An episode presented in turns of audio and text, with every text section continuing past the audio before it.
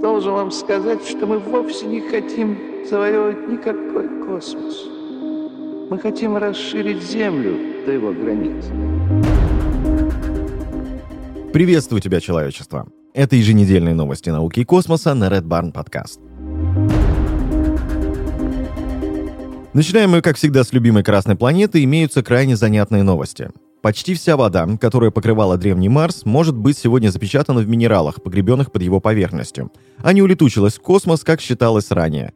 К такому выводу пришла команда планетологов в ходе моделирования, основанного на наблюдениях марсоходов, орбитальных аппаратов и анализе метеоритов, попавших на Землю. Выводы ученые представили в журнале Science. До 99% воды на Марсе, вероятно, было потеряно из-за необратимой гидрации. Это помогает разрешить очевидные недостатки идеи ее убегания в космос, а именно несоответствие между прогнозируемыми темпами атмосферных потерь, современным отношением дейтерия к водороду и оценками того, сколько воды когда-то покрывала его поверхность. Древний Марс был покрыт морями, реками и океанами, о чем свидетельствуют высохшие русла и реликтовые береговые линии. Однако сегодня воды на Красной планете осталось очень мало, и в основном она запечатана в ледяных шапках на полюсах. Предыдущие исследования предполагают, что потерянная вода улетучивалась в космос в течение нескольких миллиардов лет. Это частично подтверждается наблюдаемым в настоящее время отношением дейтерия к водороду в атмосфере. Однако изменения текущей скорости потери воды слишком малы, чтобы только ей можно было объяснить ее почти полное исчезновение. Разработанная модель предполагает, что большую часть поверхности воды, это от 40 до 95%, Марс потерял в период между 4 и 3,7 миллиардами лет назад. При этом от 30 до 99% от всего ее первоначального количества оказалось запечатанными в минералы – которые сегодня погребены в коре, а оставшаяся на поверхности часть постепенно убежала в космос. И это совсем не все о Марсе. Обычному обывателю теперь доступна больше информации о соседе Земли по причине того, что вышел в свет 84-страничный атлас Марса, содержащий данные о климате. При изготовлении атласа применялись географические методы, разработанные для земных карт. Помимо информации о рельефе Красной планеты, он содержит климатические данные и данные об облачном покрове. Атлас будет представлен на 52-й лунной и планетарной научной конференции. Он в настоящее время доступен на английском, венгерском и чешском языках, а через некоторое время станет доступен и в электронном виде. Основная часть атласа состоит из серии двойных разворотов, показывающих каждый из 30 картографических четырехугольников. Формы рельефа, созданные лавой, ветром, водой и льдом, показаны отдельно на топографической базовой карте. На ней выделяются такие особенности, как дюнные поля, горные вершины, вулканические кальдеры, пещеры, древние высохшие озера и дельты, а также линии разломов. Впервые в опубликованный атлас Марса включены климатические карты, которые показывают 13 климатических зон с границами, определенными путем объединения сезонных температурных данных и данных о ледяном покрове. Ряд климатических диаграмм показывает изменения температуры в течение марсианского года для каждой из зон. Кроме того, погодная карта показывает температуру на поверхности по всему западному полушарию Марса в два годовых солнцестояния. Атлас также включает карту Альбедо, полученную на основе данных Mars Express и Mars Global Surveyor. На ней отображено количество солнечного света, отраженного от поверхности области с высокой облачностью и максимальную площадь, покрытую сезонными шапками замерзшего углекислого газа и водяного льда на марсианских полюсах. Еще один огромный камень летит к нам – 21 марта в 19.03 по московскому времени астероид 2001 FO-32 максимально сблизится с Землей. Он прилетит на расстоянии примерно в 2 миллиона километров и станет самым крупным астероидом, приблизившимся к нашей планете в этом году. Обнаруженный в марте 2001 года околоземный астероид из группы Аполлона 2001 FO-32 имеет диаметр 914 метров. Во время приближения к Земле он будет двигаться с необычно высокой скоростью, примерно 124 тысячи километров в час – это больше, чем у большинства других астероидов. Причина такого быстрого приближения кроется в сильно наклонной и вытянутой околосолнечной орбите астероида. Она то приближается ближе к Солнцу, чем Меркурий, то уводит его вдвое дальше, чем Марс. Астероид совершает один оборот вокруг звезды каждые 810 дней. Сейчас об этом объекте мало что известно, поэтому его приближение дает ученым прекрасную возможность узнать много нового об этом астероиде. Несмотря на то, что астероид относится к категории потенциально опасных, угрозы столкновений с Землей нет – Ближайшее расстояние до него будет примерно 5,25 раза больше расстояния от Земли до Луны. После прохода мимо Земли FO-32 продолжит путешествие, а к нашей планете максимально приблизится к 2052 году. Тогда он пройдет примерно в 7 лунных расстояниях, или в 2,8 миллионах километров.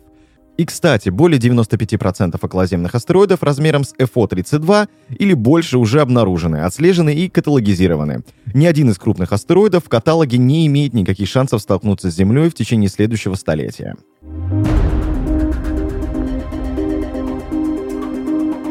Поговорим о жизни вне Земли. Найденные на Международной космической станции микробы были впервые идентифицированы учеными. Соответствующее научное исследование было опубликовано в журнале Frontiers in Microbiology.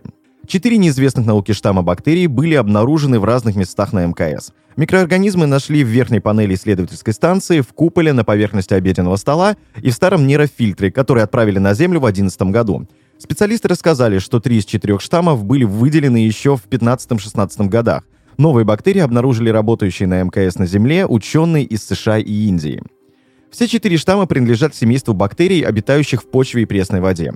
Биологи отметили, что данные бактерии не могут навредить человеку. Напротив, они бывают полезны при разведении флоры. Уточняется, что микроорганизмы участвуют в азофиксации и могут бороться с патогенами растений. В сообщениях ученых говорится, что только один из штаммов, найденных в нейрофильтре, был идентифицирован как метилорубром радисианум. Остальные три штамма секвентировали и отнесли к новому виду бактерий. Работающие над изучением бактерий генетики Южно-Калифорнийского университета предложили назвать новый вид в честь известного индийского ученого Аджмала Хана. В заключении специалисты отметили, что появление связанных с растительностью бактерий неудивительно, так как на МКС выращивают различные виды овощных культур, например, помидоры и салат. Также генетики заявили, что надеются на новые открытия, так как космонавты собрали на станции около тысячи образцов, которые ожидают отправки на Землю. И в общем, НАСА и другие космические агентства длительное время ведут мониторинг микробной среды МКС. В частности, осенью 2015 года специалисты обнаружили на станции бактерии и грибы, в том числе потенциально опасные для жизни космонавтов микроорганизмы.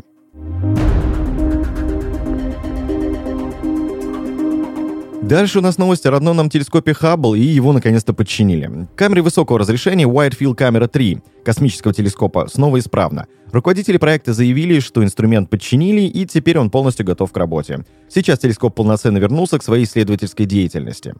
7 марта в системе VFC-3 была замечена программная ошибка, после чего камера была выключена и переведена в безопасный режим. Проверка показала, что у камеры телескопа понизилось напряжение источника питания, из-за чего сработала внутренняя защита прибора. Анализ выявил, что уровни напряжения в источнике питания в FEC-3 медленно снижались с течением времени по мере старения их электроники. Электроника подвергалась воздействию более низких температур, когда оборудование было выключено и находилось в безопасном режиме. Этот фактор в сочетании с мощностью, потребляемой компонентами прибора при повторном включении, способствовал небольшому колебанию напряжения, которое приостановило восстановление камеры Хаббл. Эксперты считают, что для большей безопасности следует снизить предел низкого напряжения, чтобы избежать приостановки работы Wi-Fi C3 в будущем. Ну и главное, что он снова в строю и радует новыми снимками. И, кстати, НАСА опубликовала уже новый. Это планетарная туманность созвездия Лебедя, расположенная приблизительно в 5000 световых лет от нас. Интересно, что формированию данной туманности Able 78 причастна заново рожденная звезда.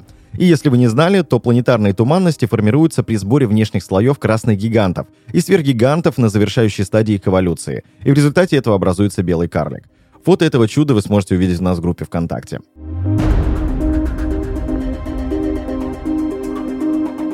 Ну а дальше пробежимся по странам и начнем с нашей родины. Ракету-носитель «Союз-2», впервые за много десятилетий сменившую цветовую гамму с серо-оранжевой на бело-голубую, установили на стартовом комплексе космодрома Байконур. В преддверии запланировано на 20 марта пуска. В 15.30 по московскому времени начался вывоз ракеты космического назначения. Железнодорожный состав покинул помещение монтажно-испытательного корпуса площадки номер 31. Далее она была доставлена на стартовый стол и установлена. Завтра утром состоится заседание Государственной комиссии, по итогам которого примут решение о заправке ракеты компонентами топлива и точном времени старта. Предварительно он намечен на 9 часов 7 минут. В космос планируется отправить большое количество спутников со всевозможных стран нашей планеты. Кроме того, на орбиту запустят российский аппарат НИУ-ВШ, Сириус ДЗЗ и Орбикрафт Зоркий.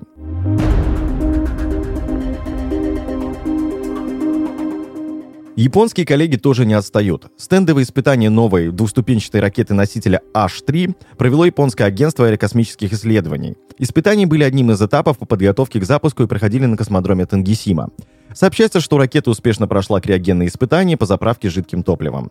Предполагается, что пуск H3 состоится 1 апреля 2022 года. Изделие сможет вывести на гелиосинхронную орбиту груз массой более 4 тонн, а на геопереходную более 6,5 тонн. Новая ракета-носитель является самой крупной в Японии, работающей на жидком топливе. Она имеет длину 63 метра и диаметр 5,2 метра. По сравнению с предыдущей версией H2A, она имеет более чем в 1,3 раза большую полезную нагрузку. Однако при этом ожидается, что стоимость производства такой ракеты снизится вдвое и составит 5 миллиардов йен. Это 46 миллионов долларов. Напомню, что геопереходная орбита позволяет доставить космический аппарат на круговую геостационарную орбиту, после чего период обращения спутника вокруг Земли станет равным одним суткам. Это позволяет размещать ретрансляторы в определенной точке на небосводе и широко используется в системах связи.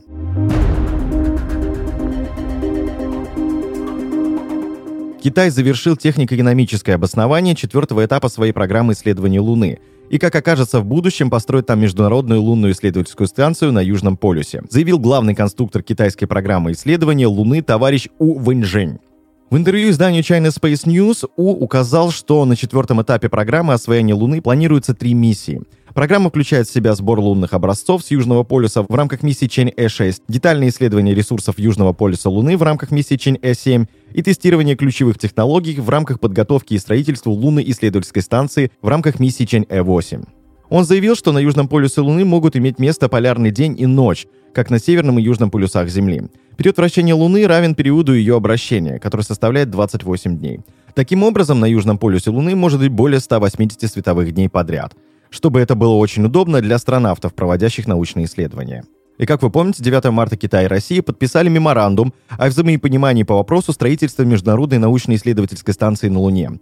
У отметил, что в рамках меморандума о взаимопонимании Китай и Россия будут исследовать свой опыт в области космической науки, исследований и разработок, а также свое космическое оборудование и технологии.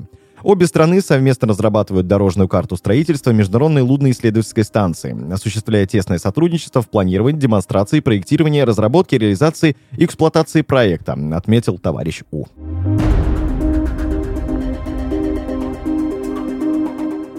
И, наконец, новости с Земли. На Байкале запустили крупнейший в северном полушарии глубоководный нейтринный телескоп Байкал GVD.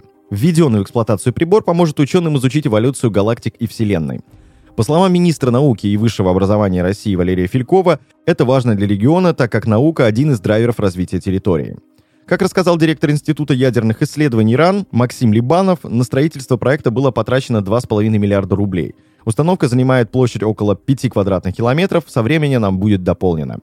Директор Объединенного института ядерных исследований, академик РАН Григорий Трубников в свою очередь назвал очередным триумфом российских ученых и международного научного сотрудничества начала работы телескопа, который позволит регистрировать лучшую на порядок статистику нейтрино, чем это было возможно в предыдущие года. Это были новости космоса на Red Barn Podcast. Следите за нами и знайте, что информационная вселенная бесконечна.